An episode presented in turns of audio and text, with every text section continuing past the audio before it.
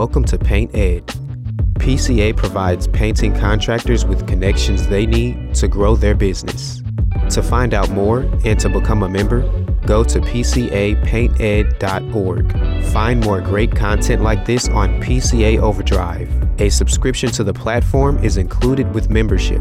For all you non-members out there, sign up for our free trial. PCA Overdrive is available on the Apple Store and Google Play.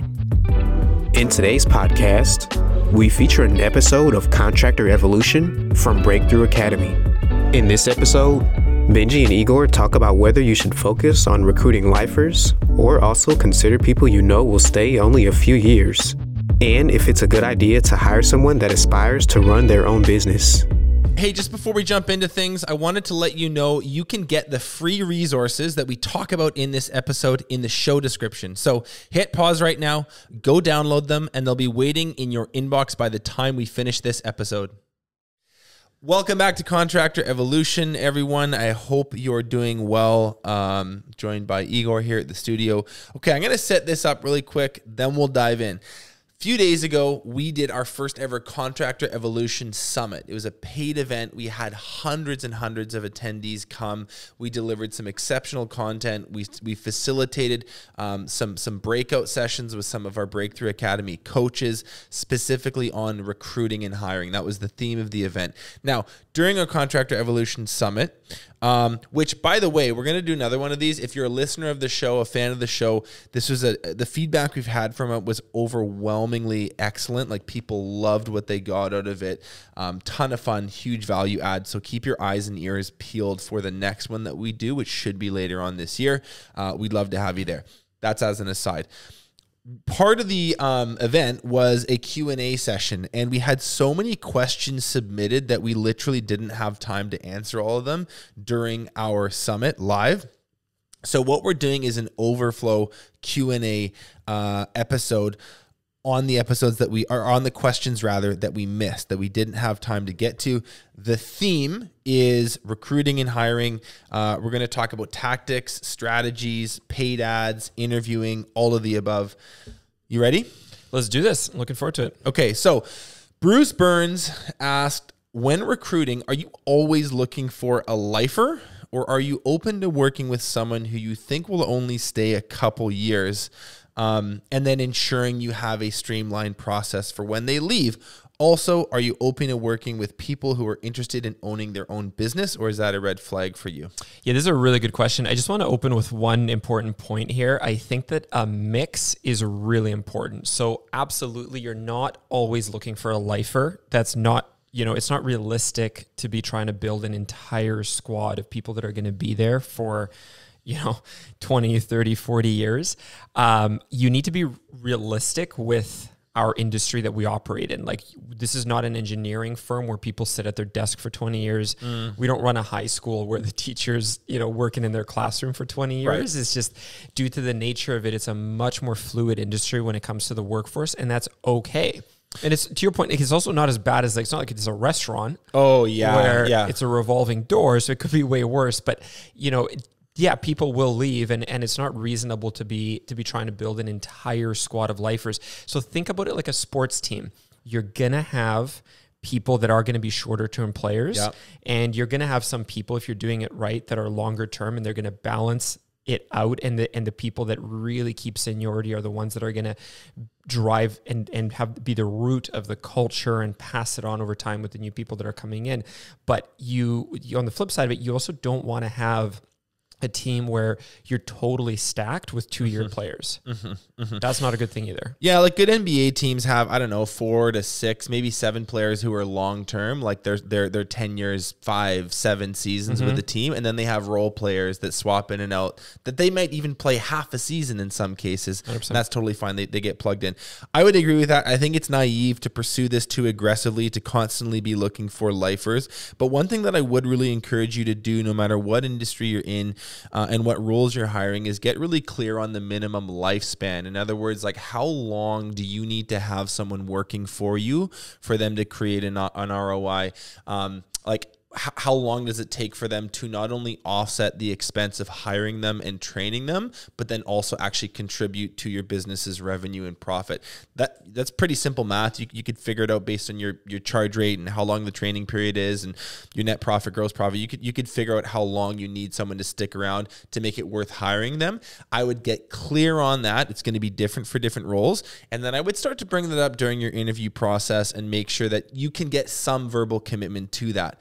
For more serious roles, project managers, office managers, people that are in leadership positions, you probably want a medium to long, like medium-term commitment, 3 to 5 years. Yeah. And then in the interim, it's your job as the leader to turn them into a lifer. That's where you kind of, you know, it's like I'm saying, it's naive to sort of constantly in your first interview be like, hey man, are you going to do this forever? No, that's not fair to ask them. But it would be 3 years in to say, listen, we've had a good run here. I think there's a great opportunity for you. We're going to develop you into this role and add these skills and pay you more.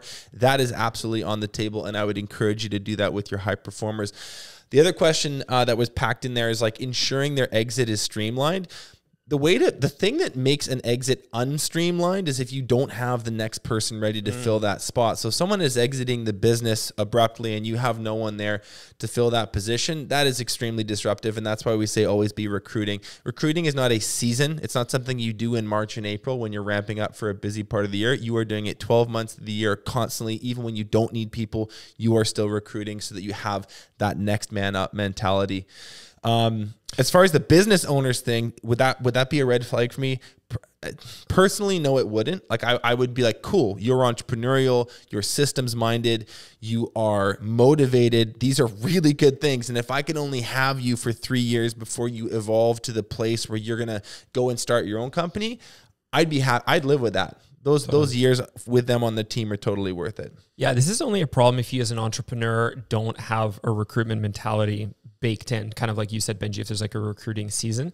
Great leaders are not distressed by this because they have a recruiting engine that's constantly going, right? Totally. So, super important. And you know, just to relate like a very practical example, like right now we've got a number of core players, you know, on the team. Benji, as yep, we both know that the organization is built around.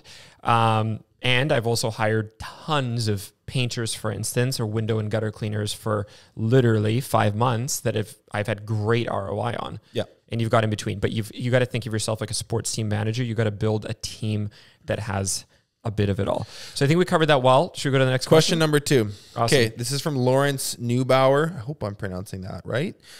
What is the percentage of revenue that you will use for recruiting? Okay, let me take that one. I'll just throw out to start a really good rule of thumb. 2 to 4% of your annual revenue is a good general rule of thumb. However, it really does depend on a number of factors. So let me just illustrate it this way. Here's the way that I like to think about this.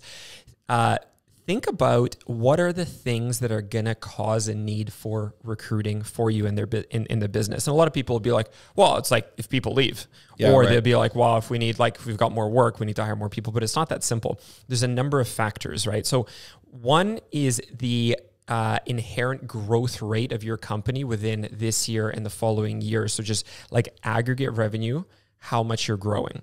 A second one, though, think about it this way, it's just kind of related to growth, is it's the number of people that you're ascending to higher level roles. So if you're developing, you know, a laborer into some sort of job site manager or a project manager to a general manager. You need to backfill the spot that they leave open. Backfill those spots, right? Sure. And people forget about that. So it's not just the aggregate growth of the company, but the aggregate growth creates a need for more people. But if you need to develop people into higher level roles as a result of that, you've got a secondary effect, which is the backfilling. So that's one.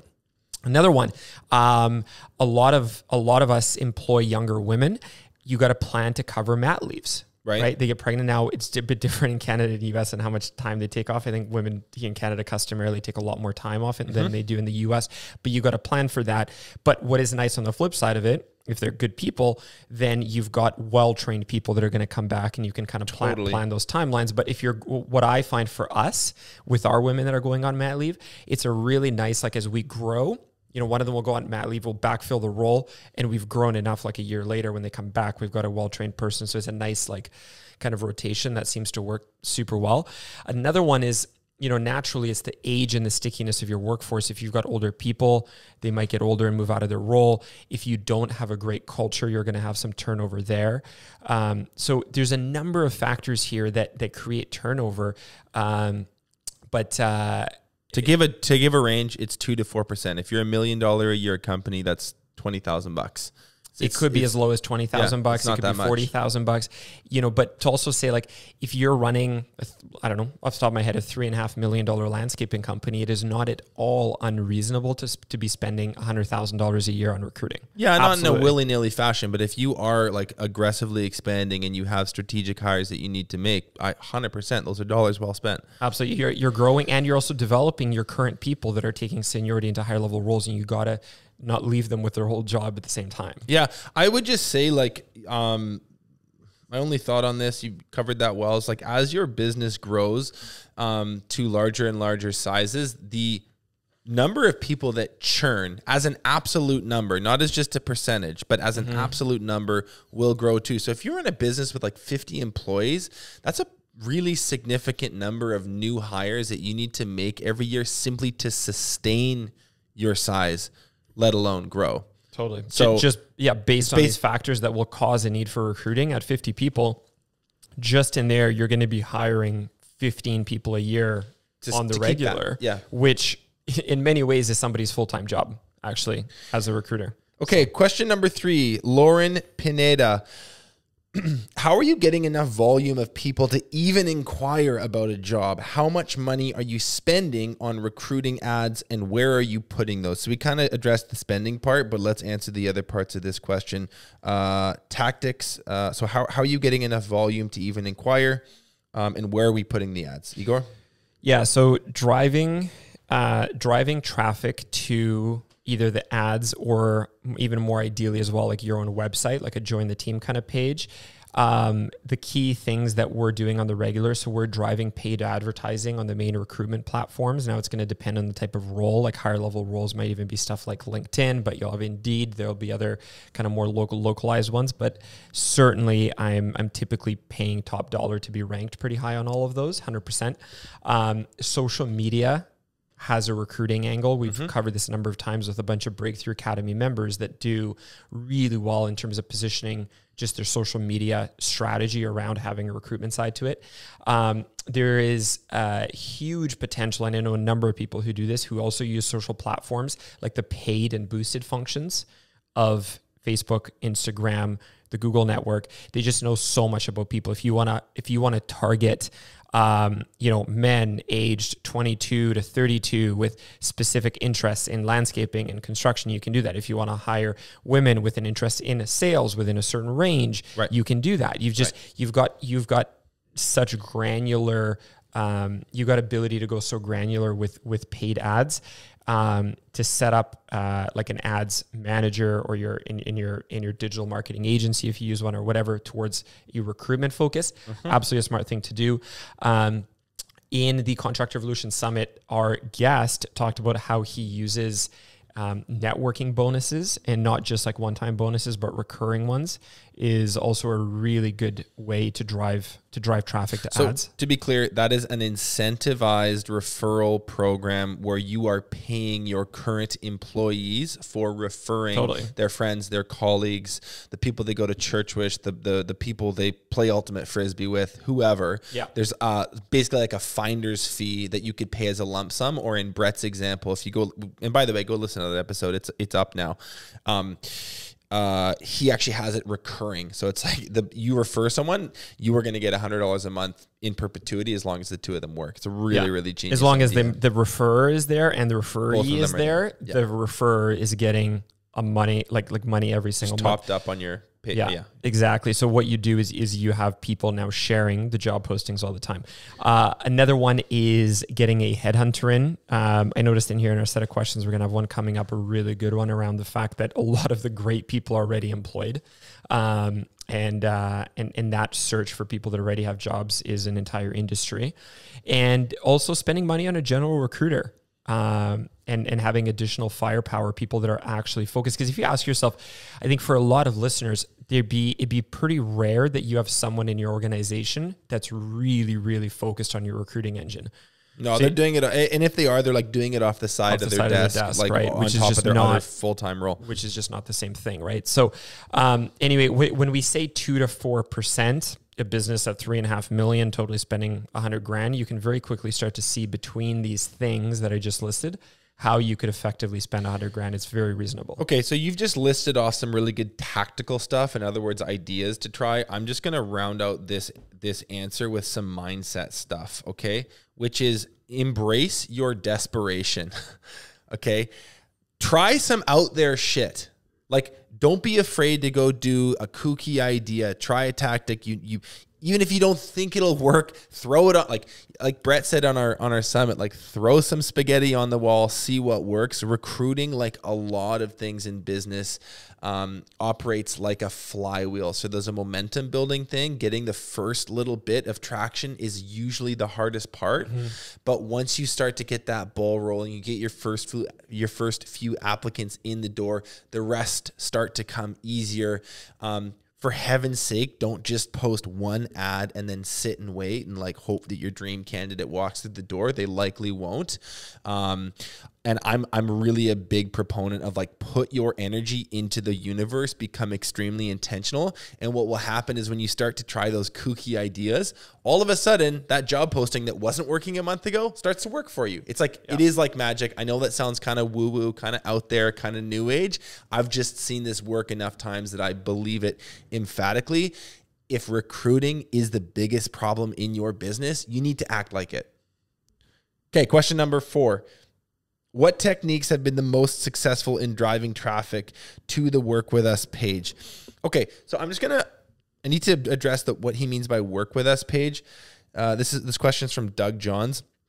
So a Work With Us or a careers page or a join the team page is a dedicated page on your website that you build with the explicit purpose of attracting and hiring people. And what it showcases are the open roles that you are hiring for with proper job postings and imagery. And then it would, in many cases, would actually have like a nice sort of culture hype reel type video that expresses why it's so cool to work for this business. We have one on btacademy.com. Many of our members have them, and they work extremely well. Yeah, so it's your own recruiting real estate. I think that's the kind of important bit. It's the land that you own. It's like your website that is made not for potential clients, but for potential employees. And it's super important. Right. So you own the dirt, you own the real estate. How do you drive traffic? How do you drive traffic to that page? That's what Doug's wondering. Is what Doug is wondering. And by the way, if you want to learn more about how to actually build one of those pages in the first place, go listen to the recording of Contractor Evolution Summit. We go super deep on it, but let's just talk about how to drive traffic. Yeah. So these strategies that I listed before all point back to the join the team page, right? So the stuff that you're doing on social media organically is driving to this. The stuff that you're doing in terms of paid and boosted promotion on social media is driving to this. Your team, when they're sending out shareable, that you've got shareable links that you're getting all of your team to push their networks to. Mm-hmm. All that's pushing there. And I was going to say as well, like any type of like headhunting, any networking, like long-term networking strategies are all just getting people to go check out that recruiting page. I really like the highly shareable links thing. One thing that's extremely effective is getting like little quick links built. Brett talked about this. Yeah. Brett talks about this. So you have like a very short link that someone can send from their iPhone or from their Android. And when the recipient receives the message, it's not just like random code, like a random URL. It's a pretty thumbnail that has an image that says like work with us, holiday spirit lighting in Brett's case, or like in your actual messages. That's what I'm saying. So you get a text being like from your buddy being like, hey, I work for this awesome company. We're hiring right now. It's a really cool image. It's pretty low friction. I would click on that. Cool. Let's check it out. So just to reiterate, the highly shareable links thing, I think is probably the best tactic for that. But like Igor said, all of those other kind of like paid strategies will work as well. Okay. And the highly shareable link is not going to a shitty Craigslist ad. Please no. Yeah. Well, you can still post ads on Craigslist. We encourage that, but you own your own real estate also. Own your own real estate also. I love it. Good. Question number 5.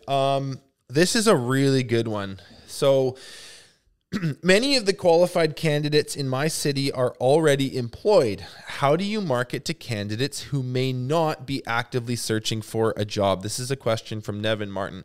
Okay. So if you look at like just any sort of economic data, like the unemployment rate, like except for really weird times in history, usually is like well under 10%. Yeah. So that means that not, like what the high 90 percentile of people are not on Craigslist. They're not on Indeed looking for stuff. They are working.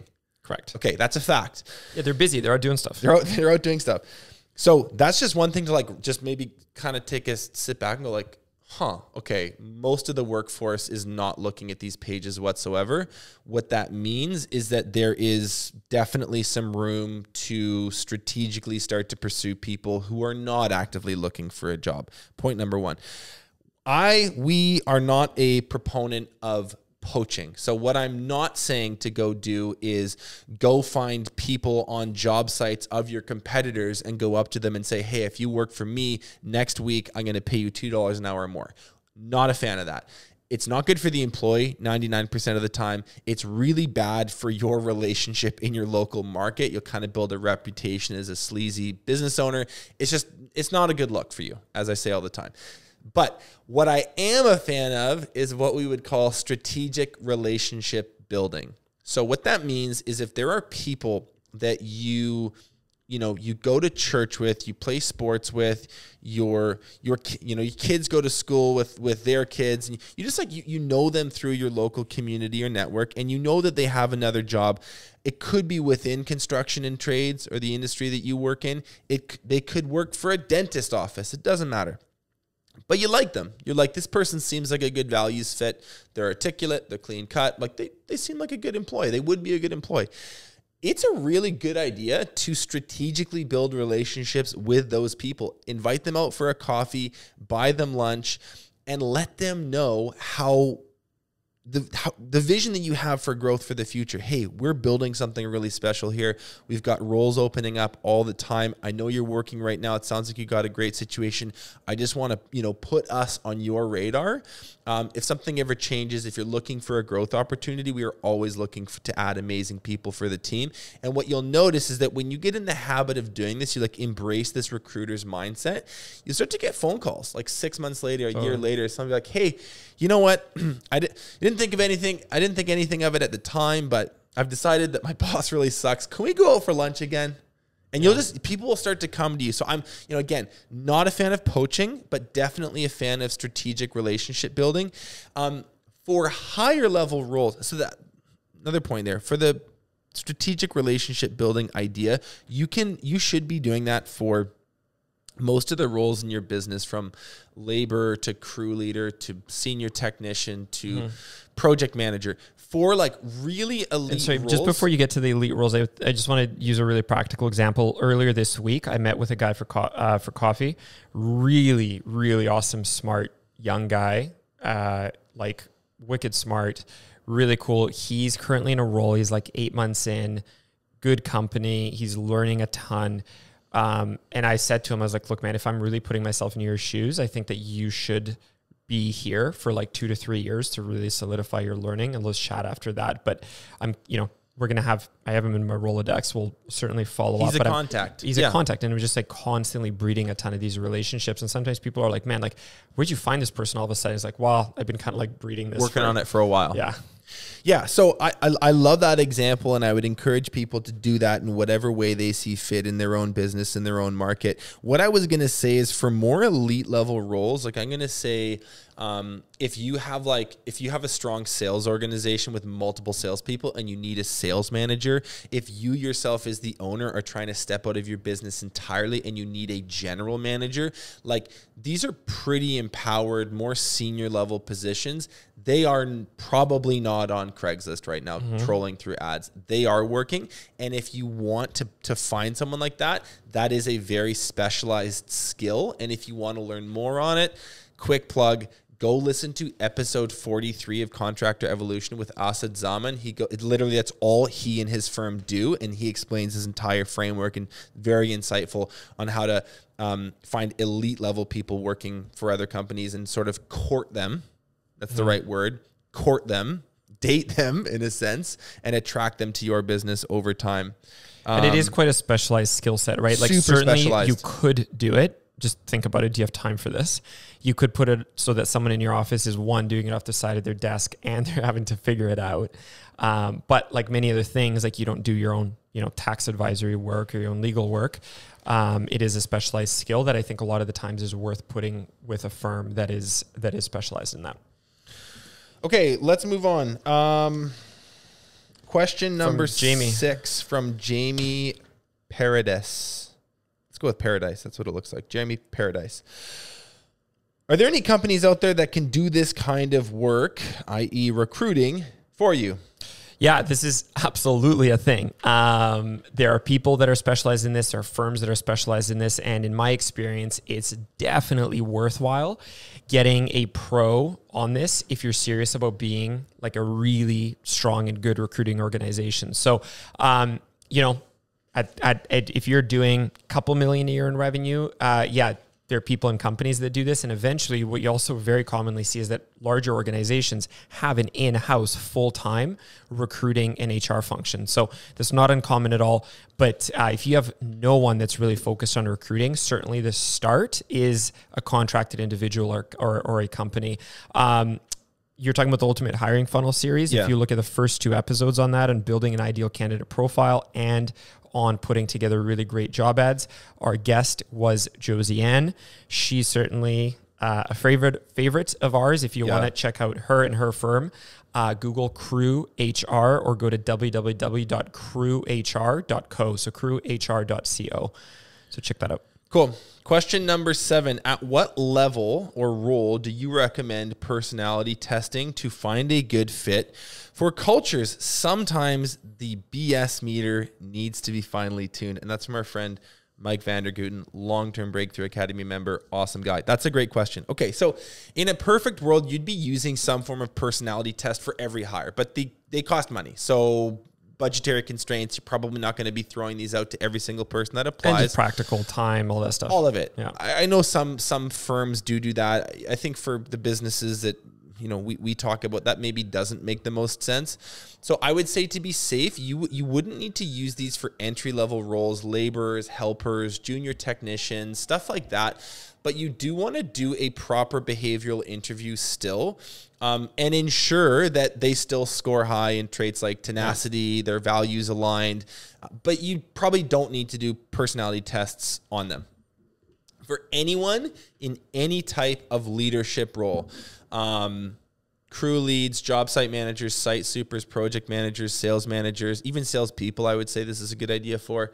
I would be using personality tests to assess their strengths, but more importantly, their weaknesses, as this will give you, as the leader, a pretty good understanding of some of the gaps that they're going to have as they get into the nitty-gritty of their role. One that we really, really like is called the Personality Style Indicator, or PSI for short.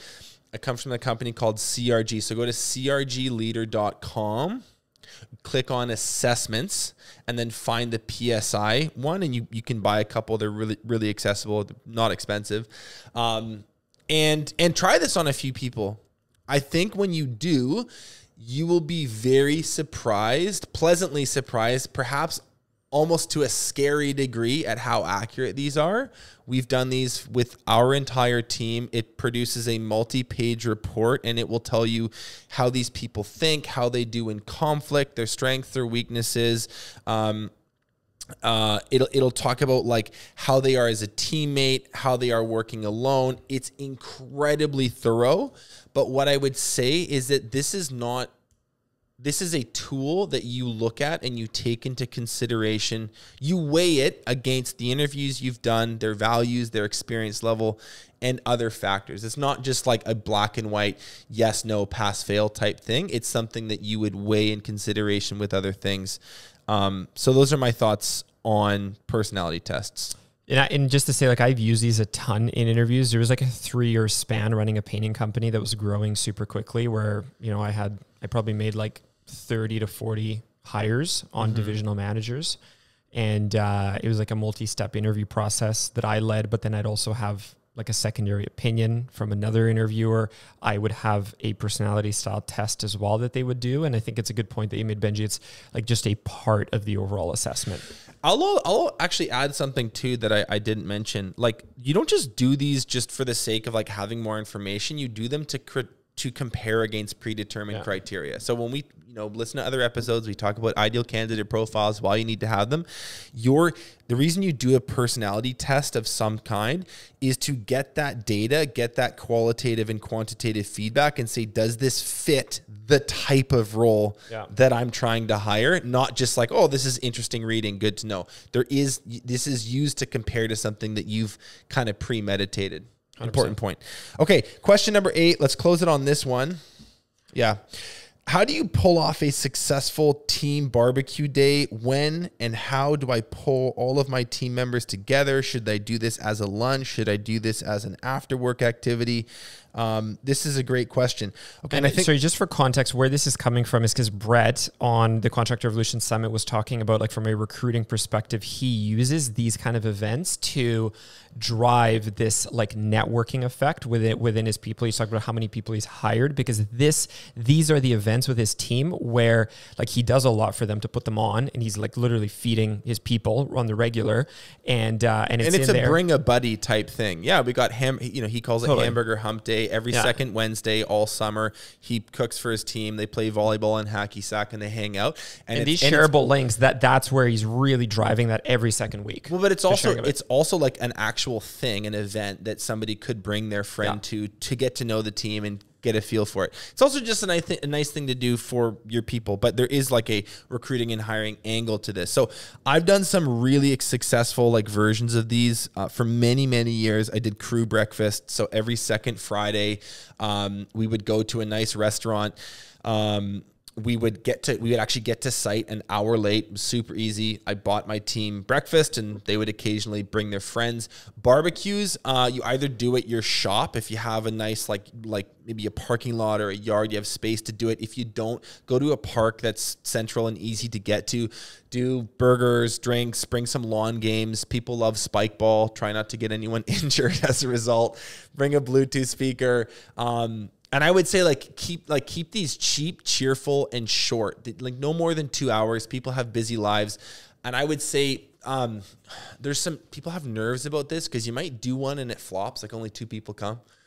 That's fine. Do one with 2 people the first time, push it harder the next time. This will, like a flywheel, start to build. And a month later, you'll be like, yeah, we actually have these really great get-togethers that people come to and they have a good time at. And like we've said this on other episodes, like you, the leader, need to be the driver of fun. And I would do these any weeknight except for a Friday. People want to get on with their evenings and their weekends, and people drink too much on Fridays. So I would do this like on a Monday, Tuesday, Wednesday, or Thursday evening if I was trying to do a team barbecue. Yeah, I'd say, like, if you're serious about driving culture, these things are a ton of fun and are a real driver of that. 2 things that I've seen work really well, not just that I've seen, that we've done super successfully. So one idea is to put them on a rhythmical schedule. I'll give you an example and put it right in the name, like third Thursday. Everyone knows it's the third Thursday of every month. So when you look at a calendar, whatever that third Thursday is, that's when our team breakfast is, or that's when like the barbecue after work is. And it's always at the same time. It's always on every third Thursday during the summer or whatever. So that's one angle. The other angle is you use it to celebrate new people joining the team.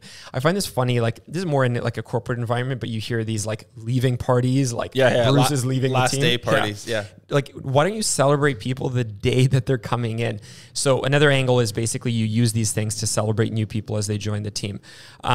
Now, if you're other thing I'll say, again, just from personal experience, if you're doing this on the regular, a really good small investment is to get all the gear and put together a bit of a kit that you just keep at your shop. So if you're doing like barbecues in the park or on a beach or whatever, you've got a kit of like, it's the same stuff. It's like camping chairs, coolers, really good grilling equipment, speakers, like volleyball nets, sports games, whatever. And you kind of systemize this equipment list into a really simple kind of preparation SOP so that you can also hand it off to someone else in your company to help organize it, where they have 2 trucks. They load everything in. One guy's going to get food. The other guy's to the liquor store. And there's just an SOP. It like sits on the shelf. It's ready to go anytime so that in the depths of your busy season, it's every third Thursday, it takes no bandwidth. 2 o'clock, boom, go to the park. Exactly. And I'll just say, I know Brett talked about like how much he enjoys and how much his people enjoy that he's cooking for them and he's passing them food, and there's such a nice feel to it. I've seen that a ton. I've done that a lot. The other thing, especially if you have a larger team, if you end up, you're kind of feeling, man, I'm like so busy cooking and managing food and everything, which I've run into, and you want to spend more time connecting with your people on a deeper level, consider something like I've done like scheduled barbecue delivery when someone else barbecues and they just drop it off. People like Uber Eats. Yeah, pretty convenient too. But ideally you've got some sort of fun barbecue feel to it. So anyway, either put it on a rhythmical schedule or use it to celebrate new incoming people, but get a kit together and a simple SOP. These things are a ton of fun, especially when it's not a huge amount of work to put on. Okay, that's it, guys. 8 questions, 8 answers. Hope that helped. We will see you next week. Thanks so much for watching this episode of Contractor Evolution. If you've already subscribed to our channel, consider sharing this episode with another contractor who you think needs to hear it. Paint Ed podcasts are produced by the Painting Contractors Association and is made possible by members and industry partners. To find out more about upcoming education opportunities or for more information about joining PCA, visit PCAPaintEd.org.